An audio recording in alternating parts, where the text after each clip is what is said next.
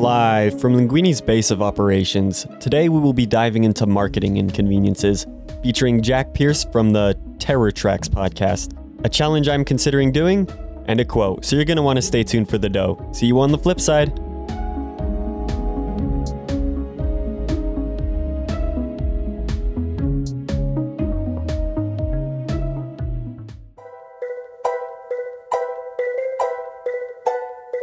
You are now listening to Linguini's Dough. Today we're featuring Jack Pierce from the Terror Tracks podcast, and he's an author. Um, why don't you go ahead and introduce yourself? What's going on, everybody? I'm uh, Jack Pierce. I've uh, written 10 books now. My biggest selling one was Under a Morning Star, and the second biggest was uh, The Suicide Diaries. And um, yeah, just check it out on Amazon. And I do a show called Terror Tracks where I teach you how to write horror novels now. Go check those out. Um, what's just a quick summary of Under the Morning Star? Under a Morning Star is about a cop that goes back to his hometown and he uh, is trying to solve a mass murder case that happened. So it's almost like if you um the easiest comparison I can give you is if you mixed um Final Fantasy VIII with Silent Hill. All right. Um, okay, so what's your favorite book you've written so far? Probably Under a Morning Star, really. Look at the- Um, I mean, it was the first, and I think it was just the best one, not because it was the first, but you know, I think that some books I did later were um, better on a technical scale. Like I think the Snow White Murders was probably the best one on a technical level, but I think Under a Morning Star is just like it's so psychotic and Jacob's Ladder that it just it never was really duplicated in anything else I ever did. So I always think that's the best one. Mm-hmm. Um, okay, why do you like writing? I just it's something to do, man. I mean, it's basically boiled down to I wanted to make horror movies or horror video games, but I didn't have the money or the talent or the you know cast or the acting ability or the patience or any of that. But uh, Uh-huh. you know, a pen and paper cost you know a buck versus a camera that costs like four hundred back in you know before smartphones and all of that, where you could probably make a movie with an iPhone now, but you know you couldn't do that back then. So And the imagination is limitless. Or I guess your limit is the imagination. What do you think you get inspired from writing? it's just it just sort of comes to you. It's kind of hard to explain where certain ideas come from. It's like you just be sitting there and then all of a sudden you just have this random, just insane idea pop in your head, and you're just sometimes they grow and sometimes they don't. You know, I did the I'm actually going to be writing another one soon. I don't know what it's going to be called. Um, it's basically going to be sort of like my take on the InGen versus biosyn thing from Jurassic Park, but it's going to be in my universe where there's like it's not dinosaurs, it's something different, but it's going Mhm. to be like you know two companies. There's like corporate espionage and stuff like that going on. Um, in the context of that world, where one Sky Blue that runs the Project Dreamer from a book called Dreamer, and the other one is um this other corporation I got to come up with is trying to, you know, tap into and sabotage their thing so they can take over that project that they're doing. So, or take over that space that they've inhabited. Hopefully that goes well. Um, Yeah, I hope so. But I mean, the thing about writing books is like, you know, you can have a billion ideas, but half of them won't end up on the shelf. I mean, you know, you'll write something and you'll get about, you know, 50 to even 100 pages in and say, nah, I just don't feel this. And you just scrap it and that's it. mm-hmm. You're like, this isn't it. Moving on. How often do you feel like you, let's say you scrap the book and then you start on a new one? How often does that process happen?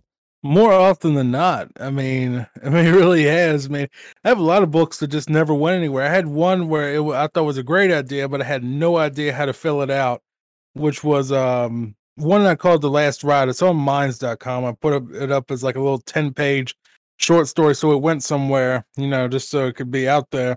Uh, where this old man is basically telling you his life story. And, you know, the whole point was he thought that he was going to be put into a rocket ship and blasted off into space and let go in space as a euthanasia program. And I just couldn't figure out a story to go around this simple concept of euthanasia in space. and I just I I tried my best, but it just never happened. Mm-hmm. Hey, I mean, you got a short story out of it at least, you know? Yeah, I mean, I thought it was kind of neat. Like, uh, what really happened was, you know, the guy tells a story about how the government's out to get him and the euthanasia program and all of that. And then, you know, the next day it turns out that it was just uh, that he was an Alzheimer's patient and he just told the same story every day from some science fiction magazine he read. And I thought that was a pretty dark ending. I like my dark endings. I don't think any of my endings are happy. I don't think any any book I've ever written ended well You're like for this- everybody. I'll have to read one. I haven't quite got there yet, but I'll have to read one. When you're writing a story, do you have like a mental roadblock um, within those first few sentences you write, or is it more filling in the story kind of as you write, getting the details more accurate, being harder? If that made sense. I think I think the block what you're asking is writer's block. Um I think what really happens is some stories just happen. Like, you know, I'll just be able to crank out like 50 pages in a day, and some stories I can't crank out, you know, a paragraph. Just Mhm. certain stories just don't work. And it's not that there is something wrong with the story. It's just that some stories just don't have that spark. They don't have that growth spurt that happens. And a lot of times, you know, those are the ones that fail. Like I said, like, you know, the last ride and um a few others that I've done, they just did not have that spark. I was gonna do like a sequel, sort of uh, modern take on 1984 that didn't work either. And that got about 50 pages in and I just kind of quit and just it just didn't work out for me Mhm. but it's really kind of random. I mean, you know, it's not ever the first few sentences though. It's always, you know, like 20 to 50 pages in the book and that's when it just sort of is, you know, the make or break with that. I usually get like a good couple first chapters and then it's like, you know, usually I'll get stumped and that's it. Mm-hmm. You'll you'll move on and do you plan so when you're going about your day, do you plan specific times to write or is it when you get that spark that you're talking about that you go ahead and write? It's usually when I get that spark. So you're an author, so I take it you read other people's uh writing as well. Um and does that help get you that spark as well? I think so in a bit. It's not really um I don't really get the spark from other people's writings, but I do write, read a lot and you know anything from creepy pasta to short stories to you know not as much with novels because it's just such a time sink. I'm already I have so much going on in my real life that I don't have the time to actually sit down and read, you know, a Stephen King The Stand or something like that. I mean, the only way I'd ever listen to the I mean, the only way I'd ever hear the entire thing is just, you know, to listen to an audible version. I Mhm. can't sit down and read a thousand page novel. It's just never going to happen. My ADD is way too bad. Mm-hmm. It takes a lot of time. But I can, you know, yeah, I just can't do that. It's just no way. Mm-hmm. So, just out of curiosity, how do you like manage the story details? Because you write down, you write down, let's say, twenty to fifty pages, and just how do you get those details fine tuned to make it into something longer? I always thought of it as sort of each chapter is like a short story in and of itself, and each chapter after that is like a sequel to that, like what happens next, sort of thing. Um, since I write my books more like you would write a TV show or a um movie, it's more like instead of thinking, you know, how do I make this longer? It's like, you know, think about when you're watching a, a TV show or a movie, you have your opening scene where you introduce the characters or whatever you do in the first opening scene of whatever your movie's going to be. And then after that scene is over, you know, you always leave a scene on what happened next. Like the question, not saying at the end of a saying, ending each one with a question, but you know, you you leave it in your own mind of what happened after that, and then you write that story, and then what happened after that. It just you do that on and on and on until it's finally like, all right, this story's done. You know, it's mm-hmm. like you basically are writing instead of thinking of I need to write 400 pages, you should be thinking more like I need to write 50 short stories that all are sequels to each other. That's Mhm. the first chapter. and they keep a focus on like those characters that you write about as well. Yeah. How about the revision process? Because I'm sure that's one of the major factors into writing your books. And how does that look like for you? The editing process is the asshole of publishing. Oh That's man. the- I just I hate editing. It's the worst thing on earth. If I had the money, I would pay someone a million dollars to never have to edit again. I hate editing. It is terrible. hmm and you have to do it sadly. just oh my god it's i mean i know that you do audio editing so i'm sure you know exactly what i'm talking about where it's like you know you listen to the thing and it's like oh there's a screw up here and then you have to cut it out and make sure it fits well and you know splice these two things together to make it sound natural and then it's just on and on and noise it's basically the same thing with writing but with words instead of audio I mean, it's Mhm. even worse because I have to listen. I listen to the. I basically put the text into a text to speech reader, and it reads it to me like an audio book. And I'll listen to it, and if I hear something that doesn't sound smooth, then I have to stop the tape and you know rewrite that sentence, and then start the tape again and listen to the sentence, and on and on and on for 400 pages. It's just, I hate it's it. It's a time It's just- consuming. yeah. you know by the end of the book you hate your book like I i hate every single book i've written i hate the newest book i put out two days ago so bad that i just i don't even want to market it i don't even want to look at it ever again it was you know that's just how you feel about a book after you've looked at it so much at a critical level where you're just every single word has to fit and it's just a perfectionism and it just like you Mhm. know the editing part of the process is the part that makes you say you know what? I don't want to be an author anymore. I want to quit. I want to do something else. You know i'd rather shovel elephant crap than do this. Mm-hmm. you know at least with that you know i don't have to stop every second and check each turd in the pile. I mean you just toss god it it's, in. it's horrible. It's definitely a tough process and you that the other hard part is knowing that you have to release it because otherwise you'll just throw it in the dumps if you don't after listening to it a thousand times and Yeah, I mean that's how I feel about K is away. Is I just, I mean, I just kind of forced it out because if I didn't force it out, it was never going to come out, and it was 403 pages. That it was sort of like I, I fell to the sunk cost fallacy, but I don't think it's anywhere near as good as my other stuff. And you know, I'm willing to admit that I've written some turds that- I think are turds anyway, but some people might like them Mhm. um because you never know what the audience is going to like which is the hardest thing about being an author is you always think that if i write this type of book with this type of plot with these ca- type of characters with the structure with all this stuff you know the, the people are going to love it Mhm. you could write you could literally take a famous book like harry potter and just change the names and nothing else and someone would probably hate your book that's even true. if they knew nothing about harry potter they might they probably would still hate your book anyway Mhm. and leave a one star review saying it's completely random. I mean, you have no. I thought the Suicide Diaries diary, the Suicide Diaries, was my worst book. Period. I hated that book, Mhm. and it became my second bestseller.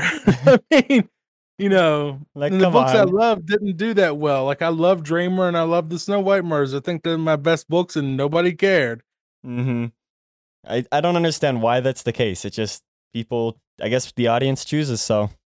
I Um, mean, you just can't understand the audience. You never can. I mean, if if you really if any author could understand the audience, then you know, there'll be more famous works by J.K. Rowling than Harry Potter. You know what I mean? yeah. Because J.K. Rowling's written so many books that are not Harry Potter, but you've never heard of any of them. You know what I mean? You know true, what I yeah. mean? She she caught fire with one book and then made a series out of it. But she's written so much other stuff that if she knew how to make another Harry Potter, something as famous as that, she would have. She would have done it in an she instant. doesn't know. Nobody knows. At least she's built up that audience that somewhat she got the first thousand followers, I guess. Oh, that's so difficult too. Just getting a thousand followers. I mean, that's just you know that's a nightmare. And honestly, it never gets easier when it comes to marketing your book. I don't care how many you've sold; it's pulling teeth to get every single sale. Mm-hmm. Especially knowing you never get very, you never get popular enough unless you're Stephen King. Even he probably has issues. You never get popular enough where you have to stop marketing. And the way I've explained it to people, because people have this notion that I'm going to become a famous author and never have to do this advertising stuff again. And I'm like, Coke and Pepsi both advertise on the Super Bowl of all things. That's a Mhm. very expensive ad. You know, Coke and Pepsi, you know, everyone, no one, there's no one on earth that doesn't know what Coke or Pepsi is, that they exist and probably every flavor they come in, but they still have to advertise. And they have advertising literally everywhere. What type of environment do you write in? Like, is it in a studio, office, or do you prefer just writing when the idea comes to you? I have a desktop PC at the office and I have one at the house. Oh, okay. Both houses have uh, a 50 inch TV, which they're both plugged into. So I'm always working with a big giant screen, and I have a wireless keyboard and a recliner that I sit in anytime I write something. You know, I don't have any other chairs in the house. I don't have office chairs except for one in the front office when I'm working on something. But the rest of the time, I'm always in a recliner. So, I mean, I have them all over the place. I always have to have one around. hmm Uh, I don't know if it's a Southern thing. I don't know if it's uh, just a man thing, but I just, there's no seat that's like a recliner. I'm in one right now. Oh, look at that. So- Gotta yeah, be so a comfortable when you do it. recliner, a you know recliner, a nice you know gaming PC, a giant TV, you know, as the monitor. That's how I write. all part of a complete collection.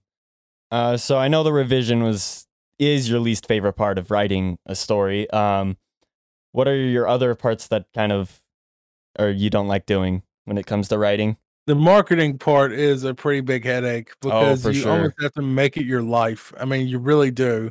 Mm-hmm. Like it's almost see back in the day. If you'll let me, you know, digress for a second about a different type of marketing. Yeah, you know, ahead. which you're probably more familiar with, which is like YouTube and podcasting. Mm-hmm.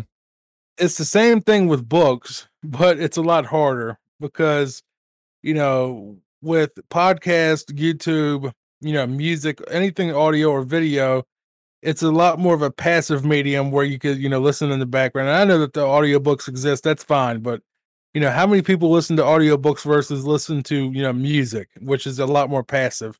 Mm-hmm. And you know, I went through this phase when I was on YouTube for many years because I've been on YouTube since 2008 and I've had various levels of, of success on YouTube. And, you know, I've had various ups and downs with it and all sorts of different uh, phases of my YouTube career. You know, now I've just started another venture, of course, because I just can't stop for some reason. Mm-hmm. But the point is, you know, there used to be almost be like this unspoken rule that you shouldn't ever, you know, say like, comment, subscribe, or ask someone to, you know, donate to your Patreon, or, you know, if you're making money, you're a sellout, or you're a shell, or you have to, you know, basically struggle, and you know, you should get a real job. And you know, after a while, you're like, wait a minute, you know, I paid. You know, like you have that microphone. That microphone that you use is four hundred bucks. I paid Mhm. four hundred dollars for this microphone you know, whatever I paid for this microphone stand, you know, and this desk and this computer that I have to, you know, I have to pay for the editing software, you know, if you're using the Adobe Premiere or you have all this investment, but you're not supposed to make anything back from it. You know what I mean? Mm-hmm. And you work your butt off for it, and it's Yeah. And I mean, I just felt, I finally got to the point of, you know what? If someone can't listen to me say, you know, the single words like, comment, subscribe, donate to Patreon, and listen to like, you know, a 20 second bit mhm. you know, so that they can get more content that they want from me for free, then I just don't need them. Yeah, I see that, and a lot of, and if you don't mention it, the people that would support you won't even remember to. So, even though it's mean, kind would- of an, even though it's kind of like a weird thing to say, I guess people don't like it. It does help, even if we don't like to admit it does. I mean, you just you kind of have to, and it's just one of those things. You know, I've been kind of slacking on that with the podcast, even though I've kind of gotten overboard with some of the more recent episodes because I have so much stuff going on. You know, like I have you know all these different social media sites and all these different ways to donate and all these different ways of this, that, and the other. You have to tell them about everything. So what I've done to make it easier is I've made like a link tree sort of thing where it has like you know have a link tree for all the stuff to support the show, and then I have one where you can follow me on these different social media sites, and I'll uh, use my website like terrortracks.com with you know a different subdomain more or less. That way, instead of having to say donate on Patreon, do this and like show five different ways to support the show and show like 10 different social media sites and explain everything about each social media site, I'll just say, you know, go to this site to support the show, go to this site to follow the show, and then you're done. You know, people, Nice and you know, simple. they're gonna it's gonna pass them by if you try to rattle off, you know, I do this on Instagram, I do this on Minds, I do this on Twitter, on Facebook, and you know, Pinterest and you know, whatever else is out there. And I'm on YouTube. And if you want to watch this version of that, and it's just there's one guy that does that, and I can see how it irritates people because he doesn't organize it in a nice little bow. That's a simple way to put it, which is Phil, not Filthy Frank, Philip DeFranco. Getting my Mhm. Franks mixed up. He does that where he'll spend like five minutes just shilling all this different stuff, and I'm just like, oh my god, Phil, just give me a link, and I'll go look and see if I want to look at any of it. Mhm. I mean, I'm sure he. I mean, he's a millionaire. I get it, but I would personally feel bad if I sat there and spent like five minutes of just you know selling you a car on every single video. It just wouldn't feel right. You know, I'd be It like, gets old. you know, if I heard that from someone else, like on a podcast, I would just probably wouldn't listen. Okay. Well, what are your favorite steps in the writing process? Honestly, I don't know what it is. I don't even think I like writing anymore. Oh, um i loved it when i first started and it's sort of like hard to explain you know like you have you know you have your day job you know and Mhm. you you liked it at first you thought it was all right maybe you didn't but you know you'll get this day job that's good enough and it pays enough and you know you do well enough and you get comfortable with it and eventually it just sort of becomes like a routine versus you know a passion becomes a routine it's like oh well I got this idea. I'm going to write this stuff down, and you know, here's another book. And I don't think I've ever celebrated or felt like, you know, some type of joy or elation or euphoria from releasing a book. It was almost always, you know, thank God that's over. Well, I got to write another one because that one's going to flop. yep. And then you just go and write another one. the process that's fun. It can be, you know, I mean, like, you know, nine books again, it was, but it's just what I am at this point, I guess is the way to put it. It's just, you know, it's not something that brings me incredible joy or, you know, uh, pain either. It's just, it's what I do. Hmm It's just, it's just part of who I am. I'm a writer. I write. That's how I feel about it at this point. How long has been your longest gap without writing? Out of curiosity, I think probably six months. six months. Were you by the time you started writing again? Were you like all refreshed and ready to? Not really. not really. it just kind of I happened think- naturally. Not really. No, I think um, Under a Morning Star, Under Morning Star, damn near killed me. I mean, it was rough. You know, that was a really hard one to start with because I wanted to write the best horror novel of all time. I wanted to write something that was perfect. That was, you know, I Oh, thought yeah. that Stephen King and all these people they, you know, they put out these books and they're so perfect and there's nothing wrong with them and that's how you sell a book is it has to be you know, crystal clear, perfect, nothing wrong with it at all. And I just pulled my hair out and I just hated writing that book. And I've edited it even after release. I have revised that thing Oh my probably goodness! 10 times after release when Grammarly would get an update and they'd be like, oh, we found more problems now. And I would literally go and edit all of the books again. Wow. Yeah, I mean, I'm just I don't know if I'm OCD, but it's like you know, I I want the perfect product, and I know that there's no way I'm ever going to have the perfect product, and I'm sure that you know the reader does not see this stuff, but to me, it's like the easiest review to avoid is you know this book needs an editor. Mhm. That's the easiest one to avoid, and reviews are so difficult to get. They're almost impossible to get. They really are. They I mean, think about the last time you bought something on Amazon and then went and reviewed it on Amazon. Especially if it was a good product, because usually good ones you just kind of are like these are good, and then move on. Yeah, I mean that's how it is with books. It's like it's just a nightmare to get a review. So, and then Amazon also puts up these roadblocks where it's like, well, you have to, you know, have fifty dollars on your account, and you have to have this type of account, and you've had to have the account for this amount of time, and just all these roadblocks where it's like someone that just bought your book and that's it, and just started their Amazon account can't review it. You know, Mhm. so, you know, and then what they'll do is Amazon will be like, if you review too many products, whether it's books or anything, you review a certain amount of products in a certain amount of time, and they don't tell you this, they'll ban your uh, reviewing privilege and they'll take all your reviews down. So I've had it where I had, I think Under a Morning Star at its peak had like over 100 reviews. Now it's down to like 16. oh my goodness, that's that is kind of messed up, Amazon. Yeah, I mean, that's why I used to think that like if you see a book and has a lot of reviews, it must be a famous, you know, re- book that got a lot of reviews. And I'm thinking, then I realized later down the road, you know, a book that has no reviews, probably hasn't sold anything. But if they have at least three or four, I think that you can have a decent bet that they've at least sold a thousand copies. Mhm. And I see some of these people that have like, you know, a thousand reviews on their book and I've never heard of them.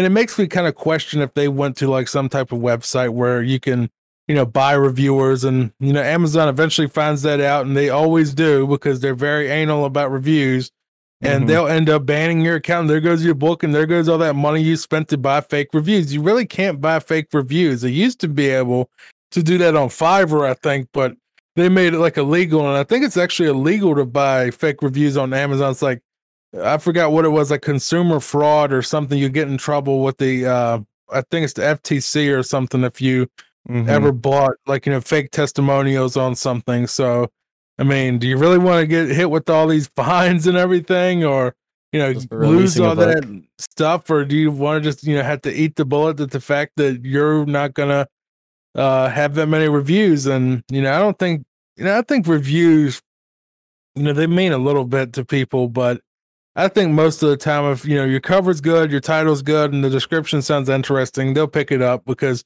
I've had books with no reviews that have done better than books with 10 reviews in certain um seasons. It's kind of crazy. So it's really just random. Like you can't I don't think there's any way to predict what book's gonna sell, and there's no method you can use to figure out, you know, what would make a book sell or sell better. Mhm. It's just kind of luck no matter what. It's sort of like, you know, when you're doing YouTube and everything, you can say, Well, I have this perfect uh interview that I'm gonna set up, which I saw one last night with a different podcast, which was a guy that I don't remember the name of the podcast, unfortunately. But he was reviewing the voice actor that did uh Leon Kennedy Mhm. for the new Resident Evil 2 remake. And I was thinking, well, you know, this guy's super famous and that, you know, game sold two or three million copies. You know, this will be something that probably had to get, you know, a decent amount of views and only got like 200 views, Oh wow. That's you know? And I'm just like, that that's nuts. It's like, what if you interviewed Trump and you only got like 100 views? I mean, how would that feel? You know Mhm. what I mean? you So you, so you get so get like that. you get these super famous people that everyone knows, or you know, and you just get them on your show, and YouTube just like, nah, we're just not going to let you have. it. And that's how Amazon is. It's like, you know, if you went to uh, Amazon right now and typed in "Under a Morning Star," you would have to put my um, author name too in the search for it to pop up. And I'm thinking to myself, but none of the results are under a morning star. You know, there's no other book called this. So why is it, you know, that extra step to see my book that's called that? So I mean, even Amazon, you know, their search algorithm is screwing you. So it's basically luck. I mean, it's, you know, I feel like advertising on Amazon, especially, and I did talk about this in a recent episode that's not come out yet. Mhm. it uh, comes out and not to not one came out yesterday. It's not the 9th it's going to be on the 16th it's part 8 where i talked about how to sell more copies. And what happens is damn I lost my train of thought. Oh yeah. I feel like amazon ads are basically like gambling at this point. Mhm. Facebook, Twitter, Reddit, you know, all of these social media sites absolutely worthless for, you know, selling a book in my opinion. There was a guy and this is a little bit of a, you know, off the trail for a second, but it does have a point. There was a boxer, and I don't remember who it was. It wasn't like George Foreman or anybody like that, but it was a, you know, relatively well-known boxer Mhm. and uh, he had uh, i think it was 1.5 million followers on twitter and he went and wrote some book about boxing. I don't know if it was his career or how to box or something. He wrote something about boxing. So you have a boxer that has 1.5 million followers on a you know a twitter profile that's all about boxing and he wrote a book about boxing. And he promoted it with just his twitter figuring that you know it's all lined up. He sold 300 copies. Oh my goodness. That's, you know what I mean? So at that point, I was like, social media is worthless. At least for books, it is. It is absolutely just nothing. There's no need in this because I finally came to realize you don't buy books on Twitter. You buy books on Amazon. Mm-hmm. That's true. Especially since because they have Audible as well. Um, Yeah, that's true. out of a curiosity for another marketing like struggle you might have is because I noticed when I searched your name in Google, it popped up with some other person with the same name. Uh, how does that Mhm. make it harder for you? I have the unfortunate gift of being named. I don't know if after, but I was named after apparently a makeup artist that did Frankenstein's makeup back in the 30s. Yeah. So, if you look for me, you see that. And I'm like, well, I'm not a hundred and something, so you know, it's just unfortunate. But it's just it's difficult. Even if I was the only Jack Pierce in the world, there would be, you know, some type of struggle with that because it's just, you know, you can't really figure out what the machine wants and how to feed it. You know what I mean? And the Mhm. reason they do that, the reason they make it so obscure with how the system works and how you could succeed within the YouTube system, the Google system, the Amazon system, whatever search engine, the reason that they make it so difficult to succeed is because they know that you will throw more money at it to try and succeed. wow, they know that you will test all these different theories trying to see which one of these is going to work. And to test it, it costs money. kind of like gambling. Yeah, it's really advertising is gambling. It really is, especially you know, cost per click is absolutely gambling, and that's what it was with Amazon, where the preview for Part Eight of Terror Tracks is the fact that let's say you know you're like, okay, well, all this social media doesn't work, so I'm just gonna go and do some Amazon ads. Well, that's when you start gambling and playing roulette because what ends up happening is you'll say, okay, I want my book to be the top, you know, result or one of the top results of horror. Like you know, you type in horror into the search bar and you know, you'll you'll pop up with your book, you know, in the Kindle section. hmm Along with others, of course, you know, that it's not going to be just you, but you know, you'll have your roll of the dice for that. They won't have to just browse through a thousand pages just to find it. Yeah, so you'll be at the top of the search, you know, a certain amount of the time, you know, like randomly, I guess. So to be at the top of the search though, you had to pay like a dollar per click though. Hmm Your book is ten dollars. You make six or seven dollars from the book. You're gambling, hoping that out of the out of every six clicks, you get a purchase, which you probably won't. So No. I, it really is gambling. That's gambling to me. Is I'm throwing money at something hoping that I get a return and I usually don't. I have a question. So, if someone were to keep clicking, they opened up that ad multiple times, does it charge you for every Yeah. dollar? It does. Yep. Oh, that is scary. And that's why I stopped doing it. mm-hmm. You're like, I got to find different ways to market this, and with books, that is extremely hard because it just takes so much time to read books that a lot of people don't even bother. I guess. it's difficult because it's difficult because there's so many options now because before you know KDP and Inst- IngramSpark and all of that where you could do it by yourself you know the you had publishers who had all that money behind them had all these you know backroom deals with all these different stores. They had you know connections. They were the ones that filtered out the good from the bad books. There was you know if a book came up from Penguin Random House or you know whoever the publisher would be like you know these big publishers. You could kind of you know almost guarantee the book would at least be good. You know you wouldn't think Mhm. it would be horrible you know because they wouldn't get through the actual traditional publishing process which is a nightmare. But you know you would think they had it like a filter but now it's sort of like youtube you know you're competing with millions of other books you know trying to stand out and no one really cares about the publisher anymore. I mean and traditional publishers are kind of worthless now. They really are.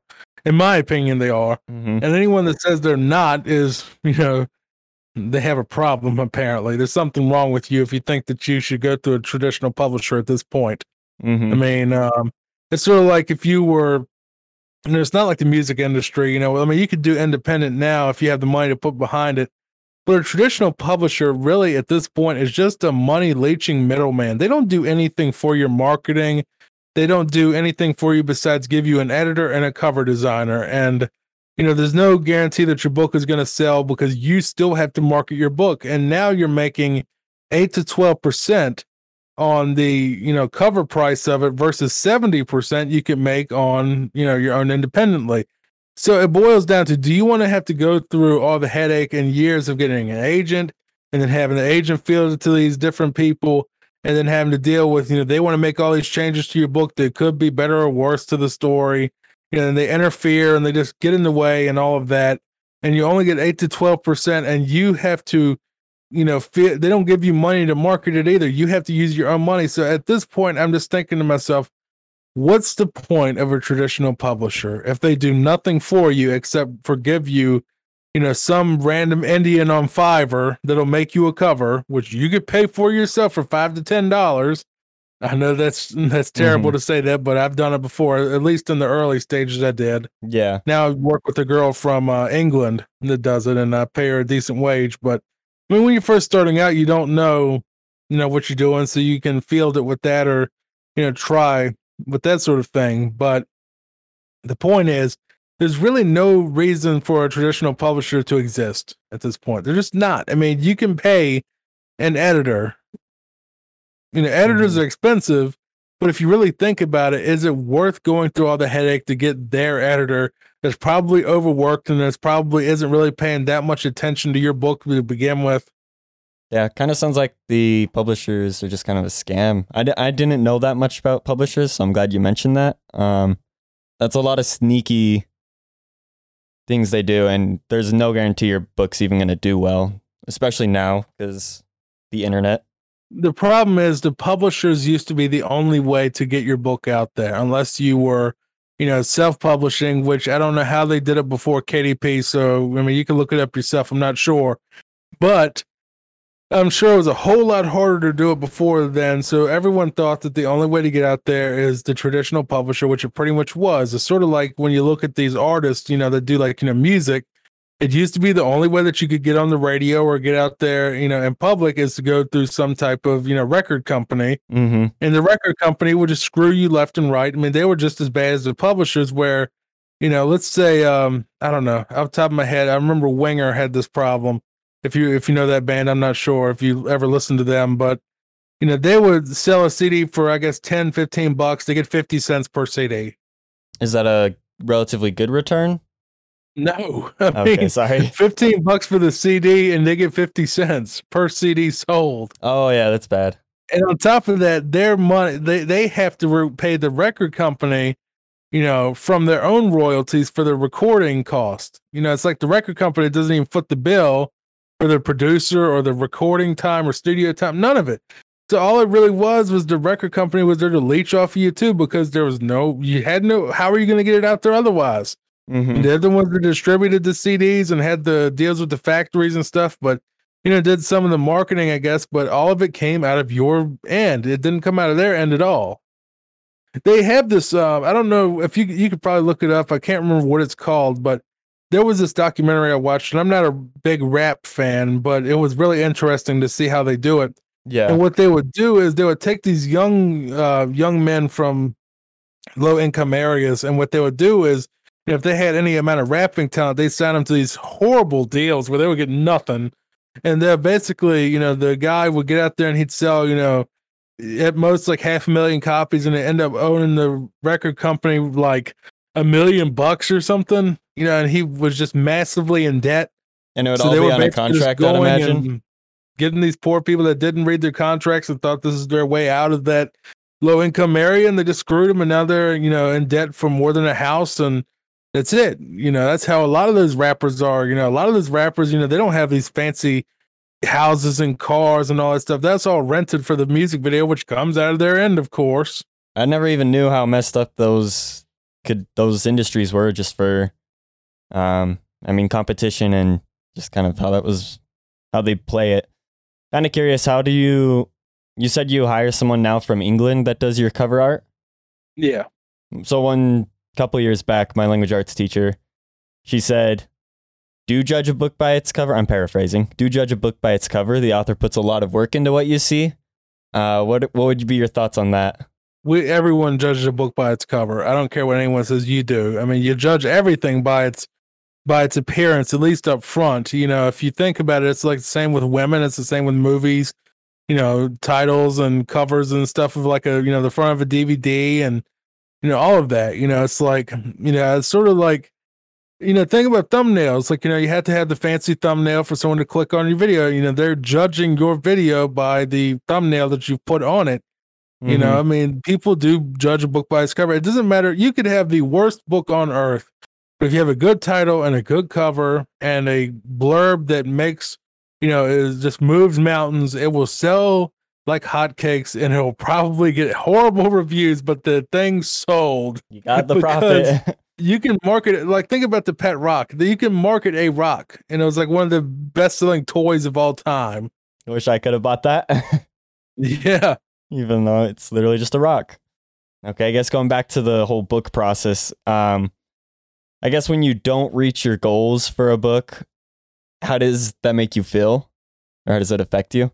I don't have goals for my books at all. You don't? Okay, so you uh, just I kind of don't, because once again, you don't know what the audience is going to want.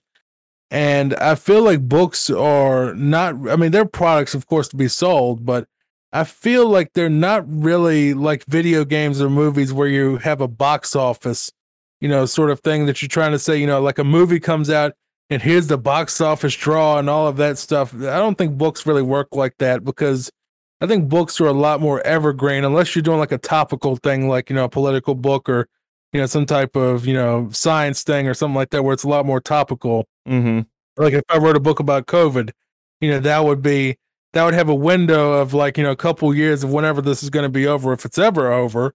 You know, I have that window that this book is relevant and sellable. But for me, since I'm a fiction author, it really doesn't have one.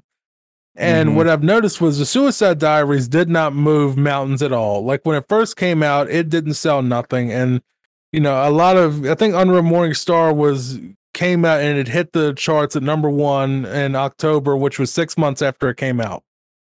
So, or maybe six months. So it came out in June and then it blew up in October, whatever the amount of time between those two is. hmm But the point is, you never know when a book is going to blow up. It's almost like, you know, a landmine. You put them out there and you hope someone steps on the thing. And that's what happens with some of them. Some of them just never get found. And, you know, you can put all the money and, you know, all the work you can into these things, and some just don't work. I thought the Suicide Diaries wasn't going to go anywhere. And next thing you know, one day it sold, you Like, know, hey, 800 money. copies during the Halloween season. I think it was Halloween 2019. And, you know, it just sold 800 copies in a week and went to number one. And it's like, well, I mean, I don't mind. You know, it just happens. You know, you just never know. It's like, mean, like certain books, you know, you'll put them out and you'll think, oh, this is going to be my big one. And then it doesn't sell nothing. And then a year later, you look back and like, wait a minute, this thing has like 10 reviews. Where'd that come from? and, you know, you look at all your numbers, you're like, well, you know, I mean, that happened. Yeah. Just sometimes, like, you know, it just gets, uh, uh, gets a miracle that, you know, happens. The Holy Ghost just grabs it and says, this is great. And then it explodes. And you just never know. It's sort of like, you know, I've always thought about, you know, the books is more like planting seeds and hoping the tree grows versus trying to, you know, make an explosive thing out of the gate because me can do that. And that'd be great if I could just throw out a book and get, you know, 100,000 copies sold and get rich. But you just Mhm. can't unless your name is Stephen King or J.K. Rowling. And as I said, even with her, you know, she had books that, you know, did okay, but nowhere near Harry Potter, which, you know, made her a billionaire. Mhm. And you know, R.L. Stine has been doing the same thing where he's written a, I don't know when he started or if it's a new thing or an old thing or what, but you know, he's the one that did Goosebumps for, you know, all those years. And I, I don't know if he still does it or not, but he wrote all the Goosebumps books. And he wrote another series, which was like, I don't know if it's a series or just a book, but it's called Fear Street, I think Mhm. and that's like a more adult, you know, sort of novel or series that he's working on now. But I guarantee you, Fear Street is never going to sell as much as Goosebumps, even though it's R.L. Stine. Mhm. You know, and I'm sure that Stephen King has his, you know, handful of books, you know, like five to ten books out of the sixty that he, sixty novels he's written or whatever that are like his sellers, and most people just sort of pass over the rest of the stuff. You know, Mhm. like I, off the top of my head, I'm just going to say that you know, probably his best selling one right now would probably be The Stand or It or um maybe The Shining, you know, stuff like that. Mhm. Like, you know, the main ones that you still hear horror fans talking about is probably what's selling. But you know, you never hear anyone talk about like the Tommyknockers or the Duma Key or you know, uh, Christine or Maximum Overdrive. You never hear anyone talk about any of those. So Stephen King makes $10 million a year off book royalties alone, from what I heard. And he's worth over $400 million, I think, which is just Wow. insane. Um, but I mean, he also gets royalties from movies and TV shows and all sorts of, you know, merchandise that he's made and, you know, all sorts of stuff. So he's, hmm He's uh, making money. I think most of an author's money, honestly, probably doesn't come from book sales. It probably comes from the merchandise. Like if you think about it, like all the Harry Potter posters, the video games, the movie, you know, the movies that J.K. Rowling, you know, that they made of those things, you know, all the toys, all the, you know, all the lunch boxes with Harry Potter on it, the little notebooks with it on him on it.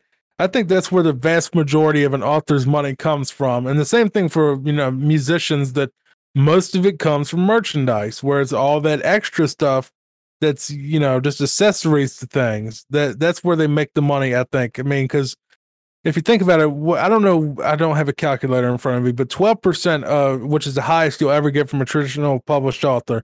And that's from Brandon Sanderson, who wrote that Mistborn series. He said this 12% is the top. You know, if your book is 20 bucks, what's 12% of 20 bucks? You know, it's uh, what, like, i can't think off the top of my head. Not No. much. Uh, Not much. Maybe 50 cents or a buck. Mhm. You know, you know, you sell a million copies of it, that's not going to make you a billionaire. No. I guess by becoming the person selling the royalties, you become the middleman. After Yeah, going through I mean- middlemen to publish. And I think that uh, one thing that one band I always go back to that um, kind of you know embodies the whole you know selling the main art is not how you really make the money is Kiss. You know, if you think about Kiss, that but uh, Paul Stanley and Gene Simmons both worth you know almost half a billion dollars, but not almost all of the records only sold like one million copies per record. They were never you know diamond certified like the Eagles or Bon Jovi or anything. Hmm but you know everyone had a kiss lunchbox. Everyone had the action figures or the you know the dvds the movies just you know everything had kiss on it when they were big and that's how they made their money and still make their money. They have over 3000 pieces of merchandise that are related to kiss all the way from coffins to condoms which is actually true. Wow. You know you can get a kiss condom you can get a kiss coffin What else do you need? and uh, I mean, that's just that's just the nature of the beast. Is I- I've always thought you should never close off an avenue to make money. You know, as long as you're you know being you're not hurting anyone. You know, it's sort of like where people. I think it was some interviewer was getting really snooty with Paul Stanley from Kiss and asked him, you know, are you ever going to make a Kiss toaster? And he says, well, if people will buy it, why not? Hmm You know, it's sort of like people are like, well, I'm just going to sell on Amazon and nothing else. Why? I mean, what if what if Amazon goes under? You know, which Mhm. won't happen. What if Amazon bans you? You know what I mean? What if You know, the audience wants may- something different? yeah, you may not get a million co- if you sell a million copies on Amazon, you may only sell a few thousand on Barnes and Noble, but that's a few thousand you didn't have before. Hmm So I mean, I just don't see the the point in trying to cut off anything, even though I kind of have because I can't I can't sustain working with um trying to upload the podcast to everything from Dailymotion to Rumble to Odysee to uh BitChute to all these different we- you know different video sites that have these different algorithms and different interfaces and some of them can't you know automate anything and you have to go through all this process to get all this stuff done you know Mhm. because you know you know well because i think you use anchor don't you for your podcast yeah, I do. yeah so i use anchor too for mine and you know with anchor we both know and maybe the audience doesn't know this is when you put the podcast on anchor it shoots it out to all these like 10 different websites automatically if you do an update to it it updates to all the sites where you don't have to do anything except for you know focus all your energy on just putting it on anchor and they handle the rest it's syndication basically Mhm. but there's no way to do that with YouTube, Rumble, BitChute, Dailymotion, Vimeo, you know, all these other sites. Rumble, you have to do this stuff manually. And that's a full time job because you know how hard it is just to have a YouTube channel grow, let alone four other sites that most people have never heard of. and you have to watch all these in their analytics and see where you can do better. Yeah. It's crazy. There's no aggregator, there's no syndication software out there that can shoot it out there because all the systems are different. All of them, you know, have different fields of input. Some of them flat out do not, you know, have scheduling features like YouTube, which is the big deal breaker for me with Dailymotion and uh, maybe it wasn't Dailymotion. Rumble I know does, but I know BitChute doesn't. Odysee, I just don't. I'm not getting into why I don't like Odysee. Mhm. that's good. That's drama, um, which we don't want to talk about on the show.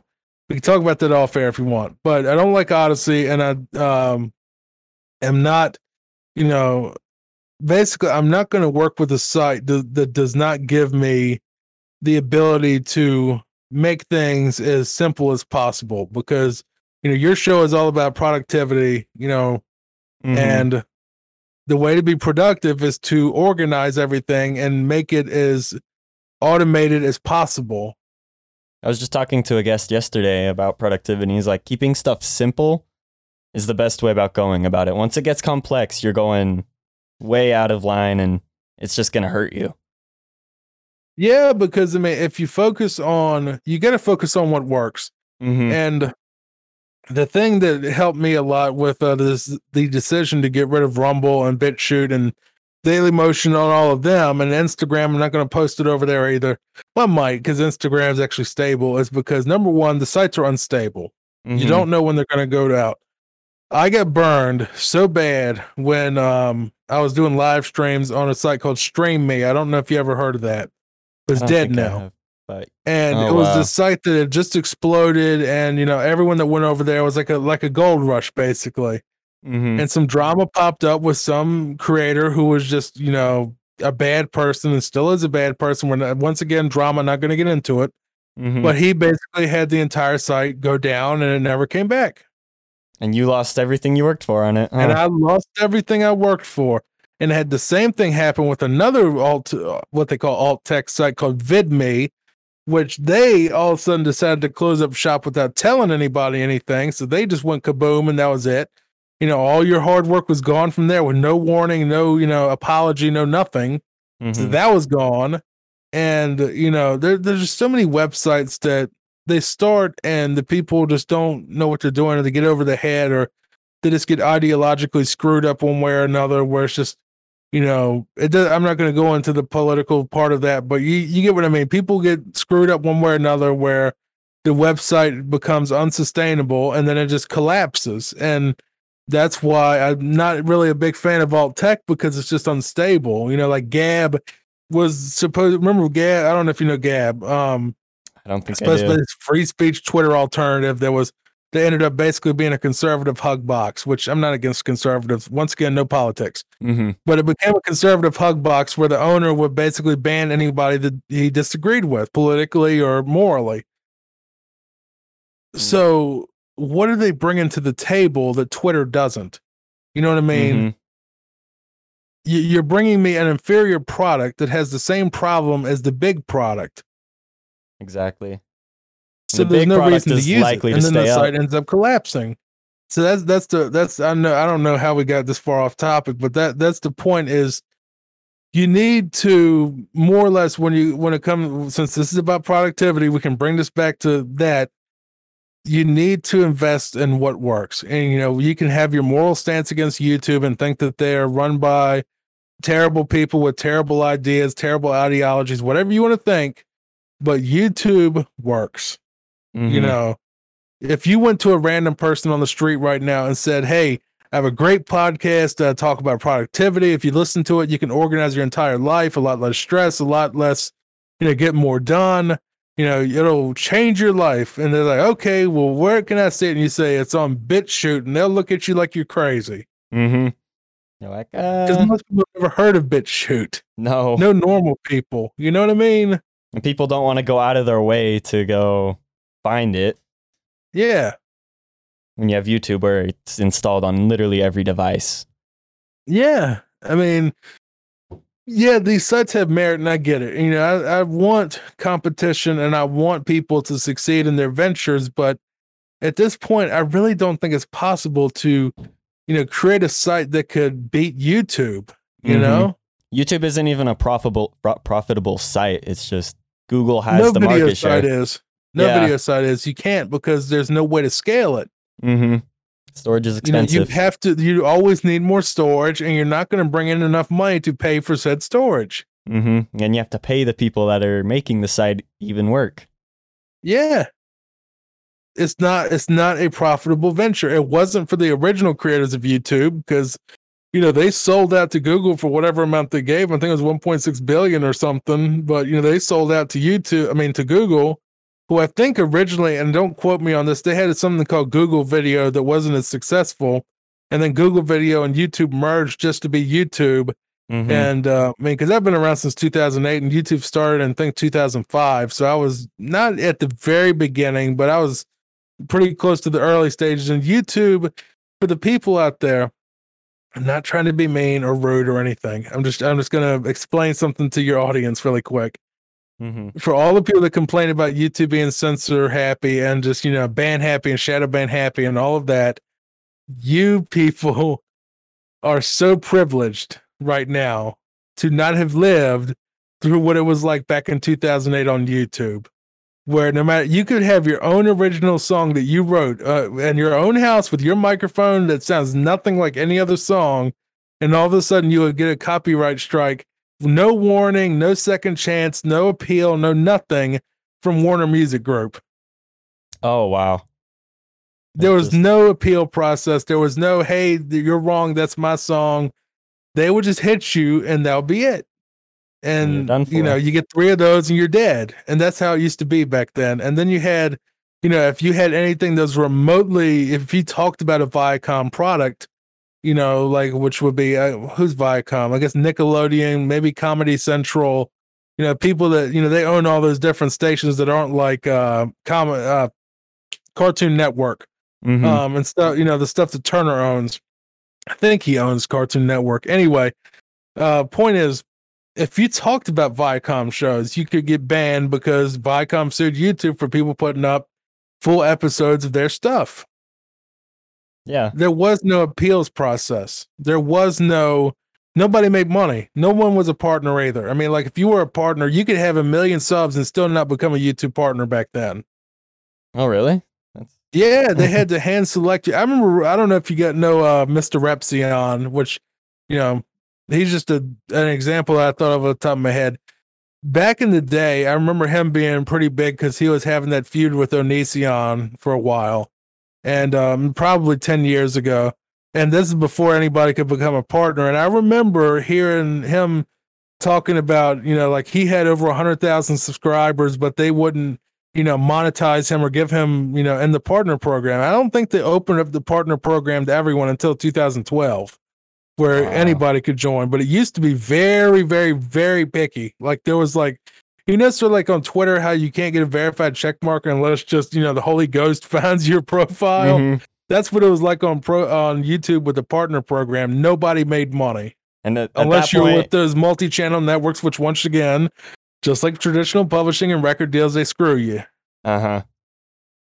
All right. Well, I yeah, that, think that's why they exist. So I think this is where a good spot to end it. Um, is there anything else you want to add? Just check out Terror Tracks if you want to, you know, hear how to re- uh, write books or listen to me review all your Afraid of the Dark episodes. That's it. There you go. Go check it out. That information was awesome. Moving on, we're going to mix the dough with a quote.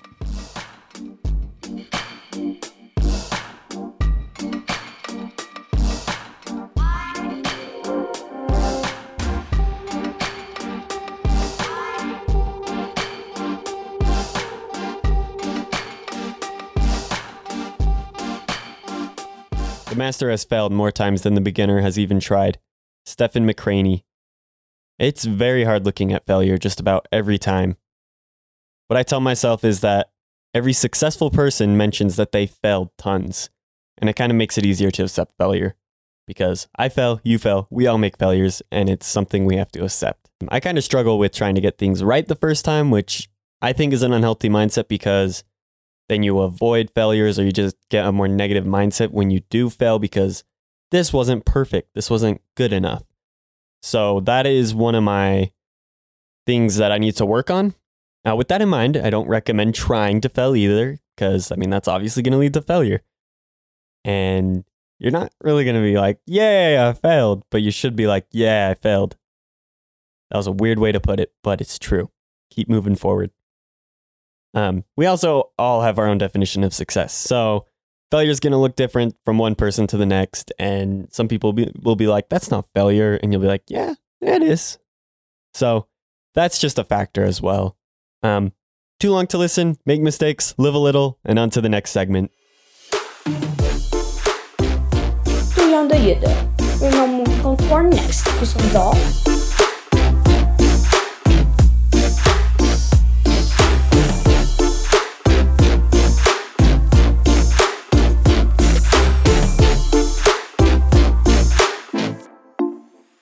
All right, so this is for a 24 hour VR challenge. I haven't officially decided if I plan on doing this yet, but it is a challenge I am thinking I'm going to do. As of right now, I'm thinking of doing it on July 22nd to 23rd. I would do it around 6 or 7 after I ate dinner on the 22nd, and then just go in for a whole 24 hours. And I'd plan on sleeping with the VR headset on. Um, I'd just I don't know, make my own room or something. I just think it would be a cool challenge. Um, just kind of depends if I'll do it on that date. If my work goes ahead and has the approval for the the 23rd being off. So we'll see. I don't really know why I want to try this challenge. I just do. I'm like, huh, that sounds interesting. Let's do it. Um, for the video footage, like camera, I'm thinking I'll do a time lapse because I don't have a webcam and I can't do video footage because that would be too much storage, as well as it's not good for DSLRs to have their sensor open for 24 hours. So that's why I'm thinking I'll go with the time lapse because you get the idea without the storage hassle, without it being so bad for the camera. I mean, it's still not great for the camera, but it's relatively okay. And it would look cool. Um, and then I'll just do a 24 hour screen recording for the VR footage. I should have enough storage for that. I'll just have to delete it afterwards. And after that, I will edit a video with my thoughts on it, and I think it would be a fun video. Um, and I will not be live streaming because I'll be texting people, uh, look at my email. There's just a lot of stuff that's confidential, and I don't want to really live stream that, you know? So, for privacy reasons, it's not being live streamed. Anyways, on to the last piece of dough. All right, the guest in this episode is Jack Pierce from the Terror Tracks podcast. There'll be links in the description. Go check him out. My challenge for July is reading a little bit every day. And if you have any ideas for the podcast, just get a hold of me and we can probably talk about them. And if you'd like to be a guest, there'll be a sign up sheet in the description. As well as if you're wondering what Linguini's dough is, this is where we start with the base piece of dough. And you can really bake any type of you can bake a lot of stuff with dough. And we build from that. We can talk about self improvement, business, finances, and a lot of the time it's productivity. So that's usually where I try to bake it at. Just kind of depends on the episode. The voice actor in this video is user slash Lendry from Reddit, spelled L E N D R Y. Go check him out if you want a reliable voice actor. And the songs in this are Slug Love 87, Go On Ongoing, Sharonagos, Digital Memories, and Witness, all from the YouTube library. Anyways, thanks for listening, and I'll see you on the next piece of dough.